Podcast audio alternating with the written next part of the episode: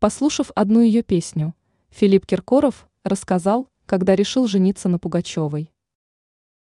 Филипп Киркоров и Алла Пугачева – яркие представители советской и российской эстрады.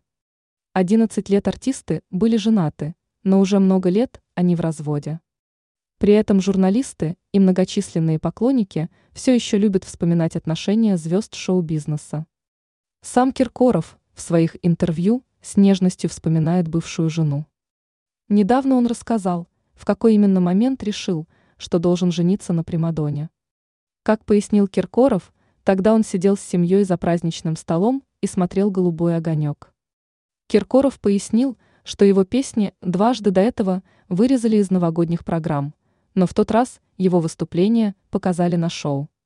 Сразу после его показали выступление Пугачевой. Знаменитость исполнила песню, которая его сильно поразила.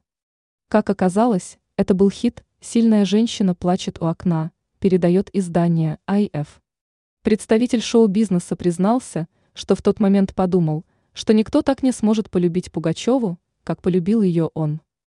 Именно в тот момент мужчина и решил, что должен сделать артистке предложение.